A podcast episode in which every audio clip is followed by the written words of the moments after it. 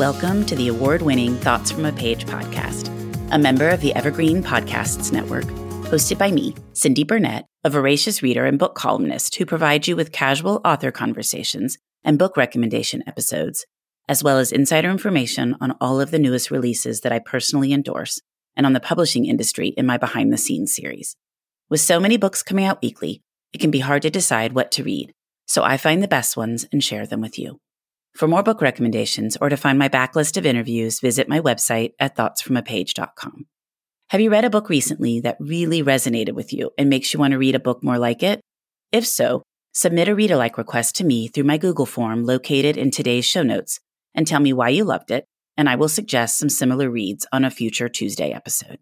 If you're interested in reading some great books before they publish, I hope you will consider joining my Patreon group to access additional content, including early reads and pre-pub author chats and bonus episodes. For March, we are reading Fifth Avenue Glamour Girl by Renee Rosen, and for April, my selection is The Comeback Summer by writing duo Ali Brady. I just added Banyan Moon by Thao Thai for May and The Bones of the Story by Carol Goodman for June.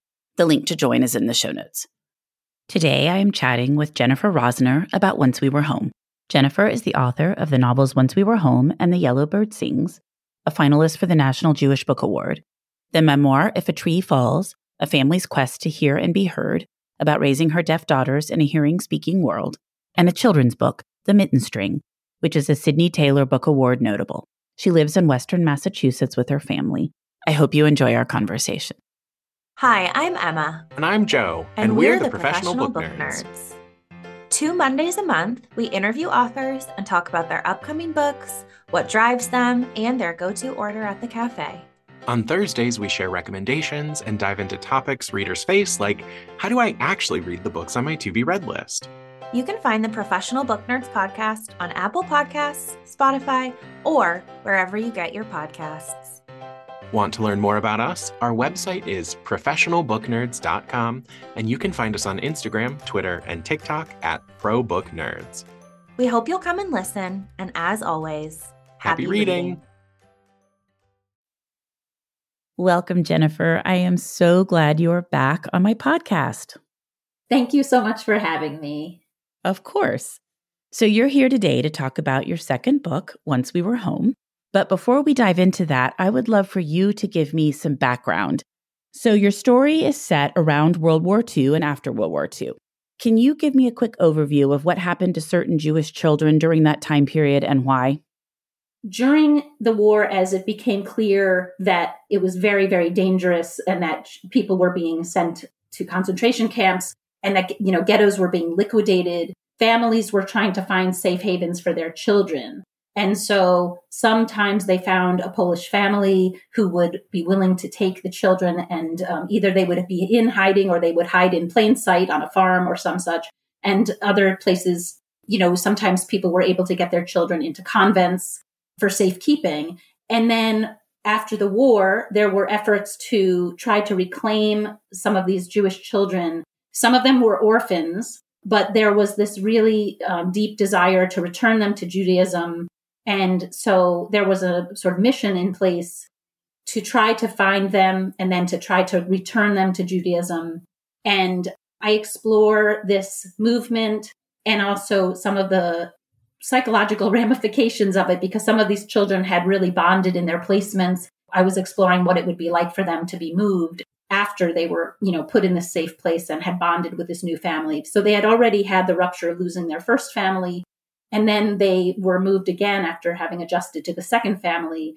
And so that was one of the cases. There were other cases in which, you know, once someone was in a Christian setting, that the Christians would like the child to stay in that setting for their salvation and reasons like that. And then there was further cases of movements of children during wartime when Germany was trying to bolster their population and Himmler came up with a program of Germanization where they would take not necessarily Jewish children, Polish children and others who could fit the specifications with caliper tests and eye color charts, etc., and look German, and they would move them into Germanization centers and sometimes adopt them into families. And then after the war, there was an attempt to repatriate those children.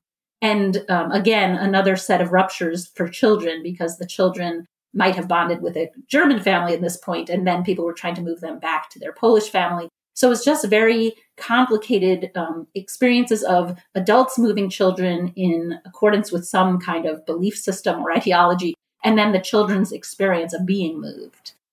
And the whole religious aspect of it laid on top of it. And so some of the people wanted to keep their children, the, the, the kids they now consider to be their children, as Christians, while a lot of Jewish people would like to return them to Judaism, even if they had lost their family members. Exactly. And it was very fraught because, you know, my part of the storyline takes place in Poland. And, you know, Poland really was just like one giant cemetery for Jewish people, right? And it was very dangerous. There was a lot of anti Semitism, not just during the war, but after the war.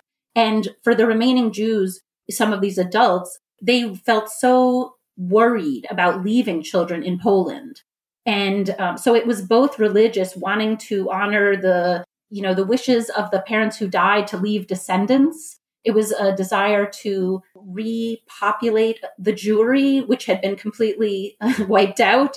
Um, so they were trying to rebuild this collective of Jewish people. Um, but also, even on an individual level, I think there was a lot of fear for, you know, about leaving children behind. Yes, and having something happen to them even after the war. Exactly. Okay, good. Well, thank you. I just think that gives a little context for those that are listening. Obviously, if you're reading the book, you get it. But for those that haven't read it yet, I just wanted to have a little bit of understanding the background behind what happened. So now, will you give me a quick summary of Once We Were Home? Sure.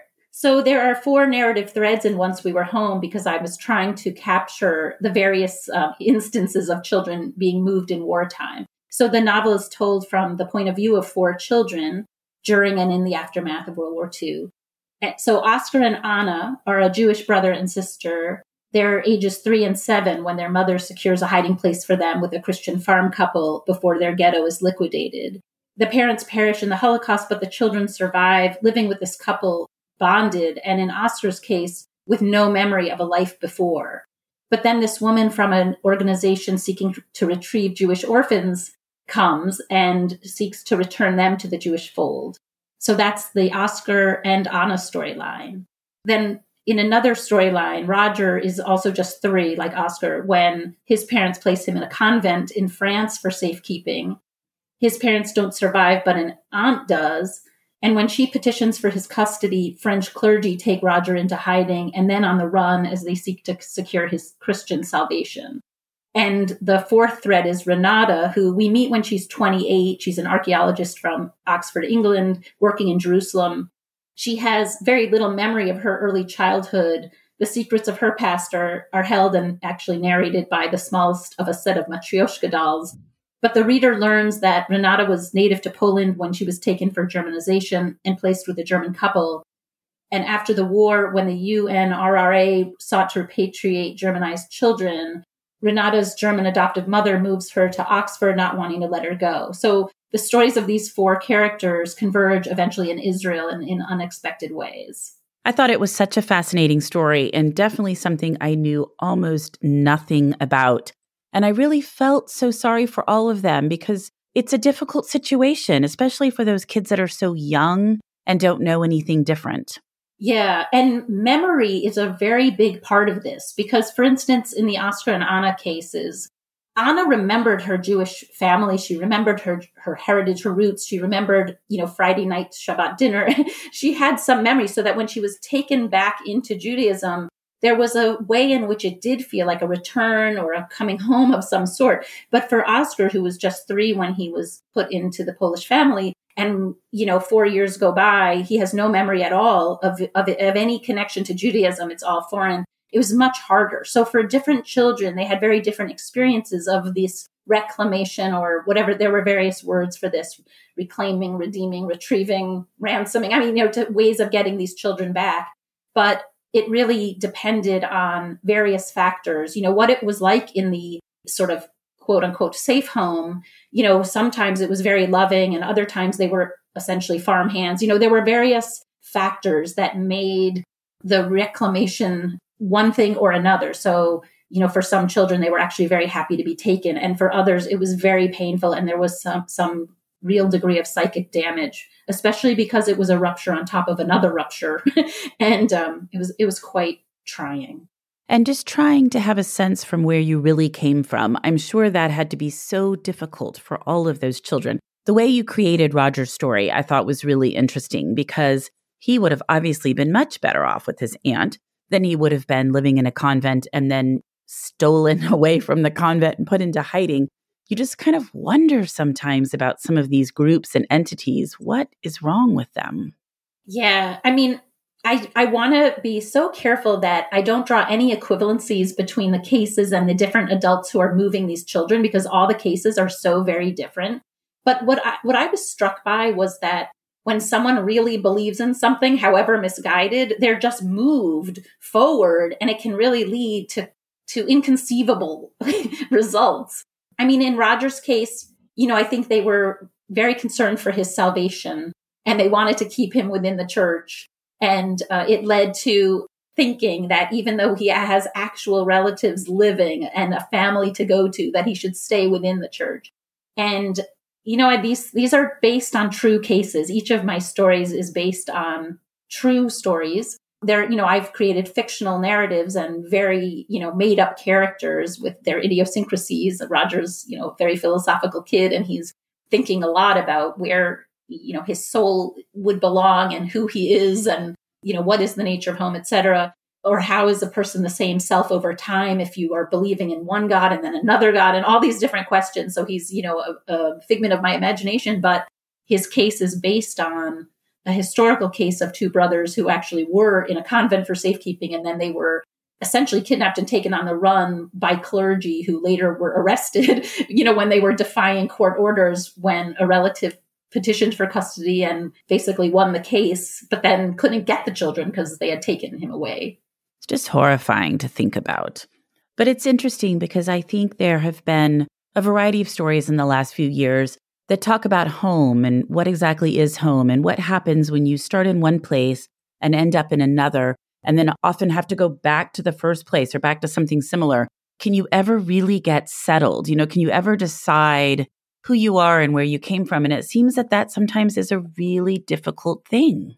I agree. And I think that something that people seem to overlook is just the attachment of children, you know, the bonds they form. And isn't that what makes a home? right? It's not necessarily other things that sometimes we associate with home, but rather, you know, the bonds and connections you have in a place. And to overlook that because of something like, you know, your home is, you know, with the Jewish people, or your home is with the Christian people, or your, you know, or or your home is with the parent you had, even though you can't remember that parent, or, you know, I mean, these are very tricky, very complex. But but from the child's point of view, which I was really exploring, I wanted to explore you know the nature of bonds and and um, and how those locate you in a home. And I should just say that you know there's a very personal reason I'm invested in this story because I'm the mother of two deaf children and my husband and I are hearing. And it's interesting when hearing people have deaf children, which is actually the majority of cases, something like 90% of deaf children are born to hearing parents. But there's a feeling from some in the deaf community that if a child's born deaf, they should be, you know, with deaf people, they should be in a signing deaf world. And, you know, it's kind of jarring to the hearing parents since most other people, when they birth a child, that child just inherits their language, their culture, you know, naturally. but in the world of deafness, because a child, you know, has broken cilia in their ear, they might belong somewhere else. You know, I I worked a lot on this issue and thought about it carefully and you know, felt like we wanted this intimacy with our children and this bond with our children. And then there were other people who were saying they actually belong somewhere else. So the idea of to whom and where a child belongs is very, very close to the bone here. Did you read True Biz last year? I did. Because that really introduced me to a lot of what you're talking about. And I didn't really understand that or wasn't aware of it, something I hadn't been introduced to before. But how much contention, maybe is the right word. How much is around all of that, what you're talking about? Deaf children being brought up with signing and and different things. I wasn't aware of all of that till I read that. So at least that that does inform a little bit better for me what you're saying. But I just can't even fathom giving birth to two children and then having someone tell me that they didn't belong with me.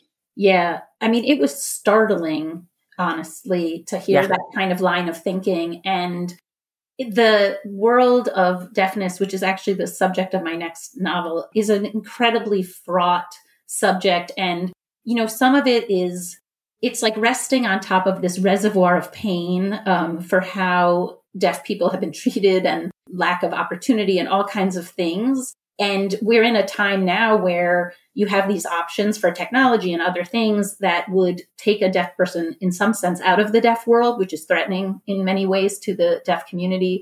And um, so it's very, very messy and very complicated and very emotional, but it's hard on every side. And so I, and I think it's very hard for children because they're kind of getting caught up in the swirl of identity and where they belong, et cetera. It's, it's just really complicated. And so those themes were part of what we lived as a family. And then I learned of, you know, a case of a child being taken, you know, once they were in another family, you know, after the war. And, and it just like hit all these, you know, it hit, hit all these nerves for me. And it was something that brought me to my desk every single day. Well, it's definitely a fascinating story. And I liked that you portrayed a variety of aspects of what happened with them. And, you know, you're talking about Oscar and how he never knew anything else. And also, you know, their parents are gone. So it makes it even trickier. It's not like they're being taken to live with a relative. They're being taken just because people feel like, okay, we need more Jewish people. And I understand that aspect of it because there was such a huge loss during the war, but it just makes it all the more tricky. Yeah, it is tricky. I think it was to rebuild Judaism. I think, as I mentioned earlier, I also think it had to do with trying to respect the wishes of dead parents to leave descendants.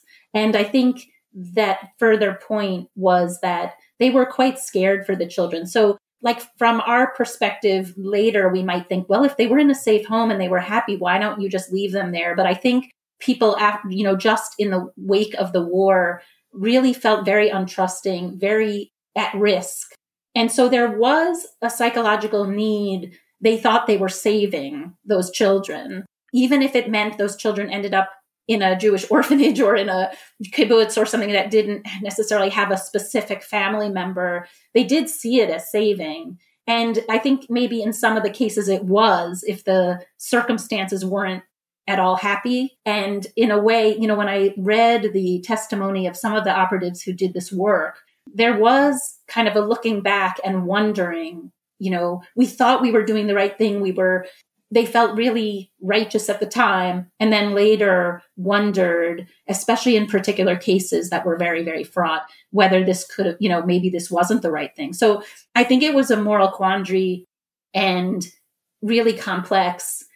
And I think that you know, it was almost hard to even put into words, you know, because the experience is so hard to even understand if you're not in it. But I think that the emotions ran so high to try to reclaim everyone given all the losses. Cause it's like you're coming out of a situation where, you know, you've lost everyone in, your community and your family and whatever. And you hear that there's someone living, survived this situation. You, you know, you just want them back. And so in that particular case, in a way, that one was the most complex and emotionally fraught. Whereas, for instance, you know, trying to baptize a child illicitly and take them on the run in order to save the Christian soul. I mean, that too was undergirded by true belief, like, you know, that child salvation may depend on this sort of thing. So, like, I feel like there was this earnestness, but um, there were different factors that really make the cases different. I agree. And I could see all sides. I just liked the way you set it up because I felt you did create more of a moral quandary. You know, it wasn't like they were working as farmhands and thank goodness they were taken elsewhere. I just liked the way you presented it. And same with Roger. As I was reading, I felt like I really had to think through it all and I couldn't quite come down on either side. Yeah. Yeah. I, I wanted it to feel really round and complex because I think that is how this history is. The situation with Renata, that case, you know, I think the Germanization program was really morally corrupt. You know, they were just taking children from their homes, trying to, you know, bolster Germans because there was like a low birth rate. The soldier, the male soldiers were off at the war and, you know, they were trying to, you know, add to their master race. And so that one isn't so morally ambiguous. But what's complicated in that case is that you know, from the child's perspective, you know, they're they're taken from their home, they're put into this other German home. Maybe they then bond with that German family. And then after the war, you know, they're they're trying, you know, there was an effort to repatriate them back. And I read this incredible book by an author named Gitta Sereny called The Healing Wound. And she was one of those workers who tried to repatriate the children. And she, again, you know, she saw the rupture she was creating by trying to get them back to their actual families. But on the other hand, she was in touch with the families who were so desperate to get their children back. So it was just really difficult. You know, it was so painful. Absolutely. Oh, yes. I was not referring to her story. And that is, again, though, so tricky because these German families, they weren't the ones taking the children. They've been taking care of them. The kids love them. But I'm sure the original parents were like, we'd love our children back. And I do have to say, I think Roger's story initially, I couldn't decide, but as it went on, I definitely was siding with Roger and his aunt. So it wasn't like I felt like the Catholic Church should be kidnapping children and taking them elsewhere just for their salvation. I definitely wanted to comment on that. Yeah. No, no, of course not. And, you know, but it but it is really difficult when you feel that, you know, a child's bond when when you want to honor a child's bond, but it's leading you in directions that seem difficult to justify. And and that was one of the things i also thought was interesting you know like are we supposed to support the germanization program because the child is bonded with the german pro- program? You know what i mean? It's it's just very complicated. It is incredibly complicated. Well who was the hardest to write and who was the easiest? That's a great question. It was so interesting to me that for some reason the two boys just came to me oscar and roger I just sort of knew them right away and I uh, loved them right away. They were by far the easiest to write. Renata was the most complicated, I think, because I wasn't launching her as a, you know, from childhood. I think having to start her at age 28, and I did that because I thought it would be interesting that the timeline would go that, you know, Renata would begin at the end in some sense, like she would be her, the same age all the way through. And that's the age that other children will ultimately get to when they all meet up. So, so, you know, there was this structure I had in mind, but it was really interesting when I was working with uh, developing these other three children and then trying to develop this 28 year old. I just found getting, you know, like the pulse of her was a bit more tricky. I had to write her her sections a few times to really feel the vibrancy and the activity and all these things. What about Anna? Anna I'd say was sort of in between there, but I I think that she's a very complex character, and um, you know she's really one of those children who's in the in the between, meaning you know she is somewhat close to the family that's harboring her, but on the other hand, she really does remember her her parents, and so she's she's toggling between and feeling disloyal so that if she does kind of end up feeling affection for this foster family, there's somehow this feeling inside her that she's betraying her real family, you know, and I wanted, so, so her complexity, you know, I wanted that all to come through. And then there's further complexities that happen later in the novel about her sense of identity and her origins. And so interestingly, I think Anna's character like really grew on me in terms of, you know, her, her attitudinal complexity and the life complexity she had. So as the story goes on, I, I felt like I really, you know, had her in my grip. And because of her age when the story starts, she really does have such memory. And you mentioned it, and I don't want to spoil it, but I think that leads to a lot of change for her down the road.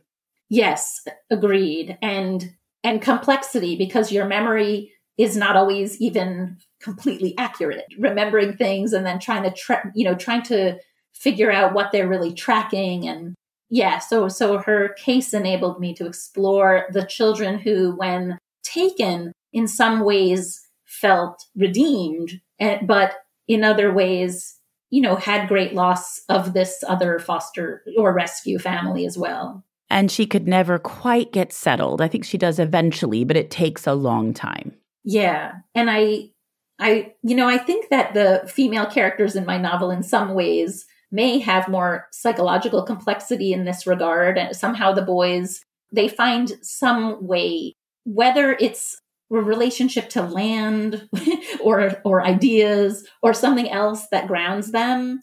Whereas the women, I think especially Anna, yeah, her story is very complex Well, you must have done an incredible amount of research. Was it hard to narrow that down to include the things that were really pertinent to the story and not just info dump all of this fascinating information? Yeah, um, that always happens in historical fiction that there will be little details that you really want to get in there, but they don't serve your story in any way.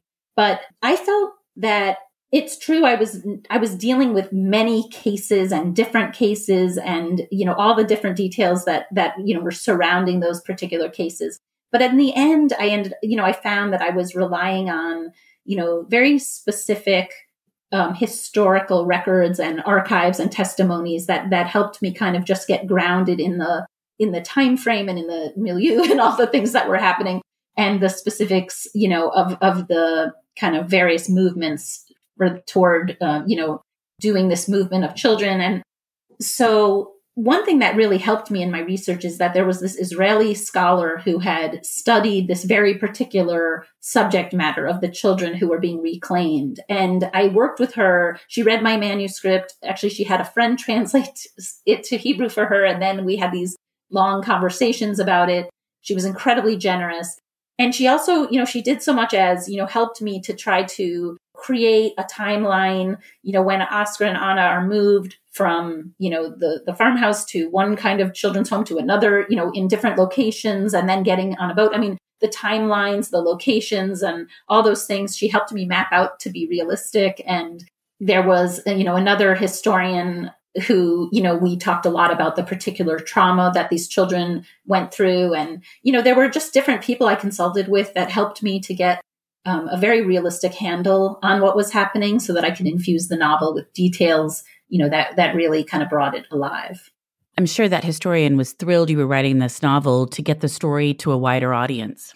Yeah, I think she was. And uh, although she was also very, very persnickety about every detail. So I really appreciated that. Um, you know, she would read it and then call me Jennifer, you know, uh, you know, and, um, and help make some corrections. So it's good. I, I felt she gave me the confidence, you know, to be able to put the story forward. Um, because sometimes as a fiction writer, you know, you are hoping you're launching it right, but you know, it's hard to be confirming. And so I felt great that I had some real confirmation from someone who had been incredibly steeped in this work. And she had actually personally interviewed almost everyone who was involved, both, uh, you know, the adults and the children in this effort for reclamation. So it was amazing. That's incredible. Well, you mentioned something that I had wanted to ask you. When Anna and Oscar are taken back from the Polish family, they're effectively smuggled. And I understand the beginning of it. You know, they're trying to get them out of that portion of Poland. But why was it having to be under the cover of night and smuggling, getting them all the way to Israel?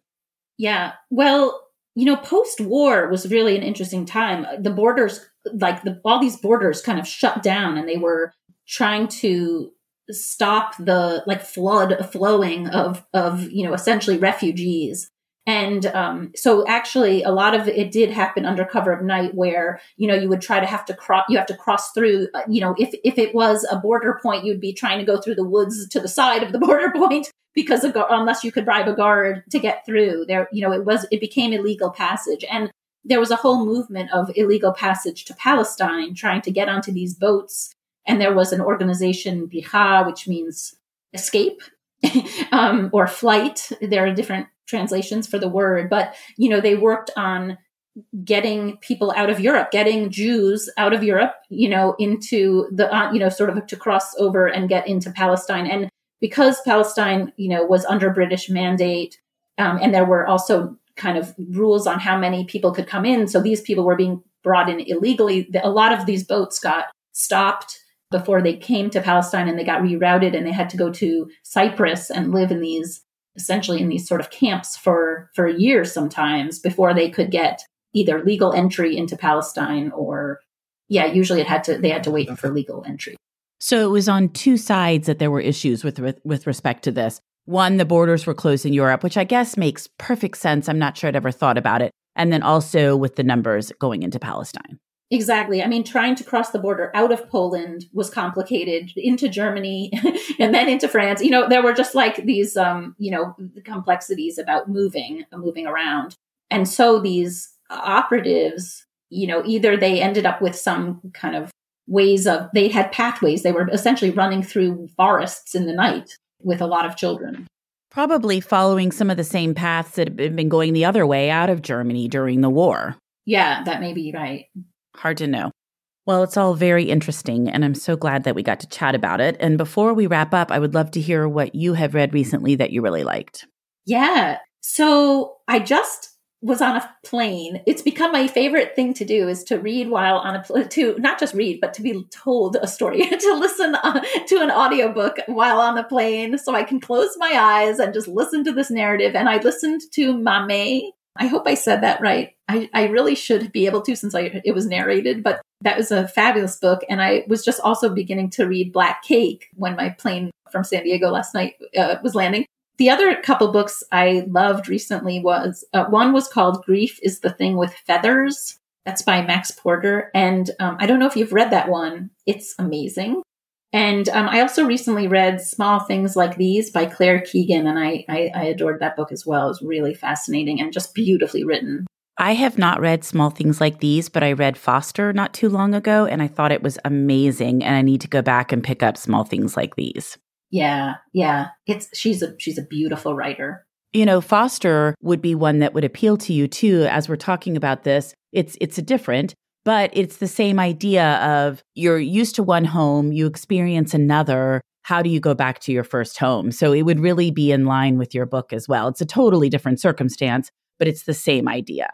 Oh wow. Well, I'm going to I'm going to order it now. and it's short like small things like these. I mean, it's almost more like a novella. I got through it in like an hour and a half. Yeah, she's incredible that you can, you know, pack in all this content and this beautiful language in such a, you know, short but, you know, powerful way. I agree completely. Well, Jennifer, it was so nice to chat with you again. Thanks for taking the time to come on the Thoughts from a Page podcast. Thank you so much for having me. I, I loved it.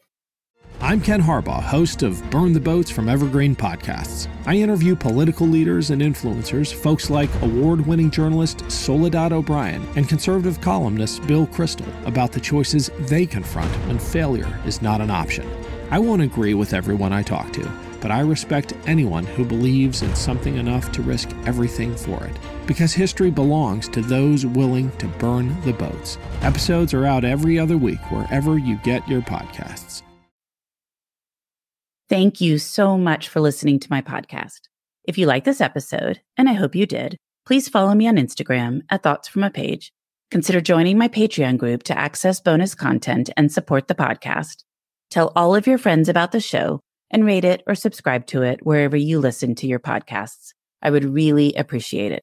The book discussed in this episode can be purchased at my bookshop storefront, and the link is in the show notes. I hope you'll tune in next time.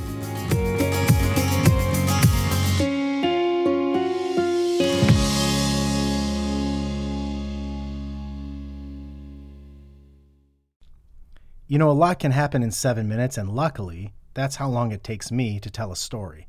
My name is Aaron Califato, and I'm the creator of Seven Minute Stories.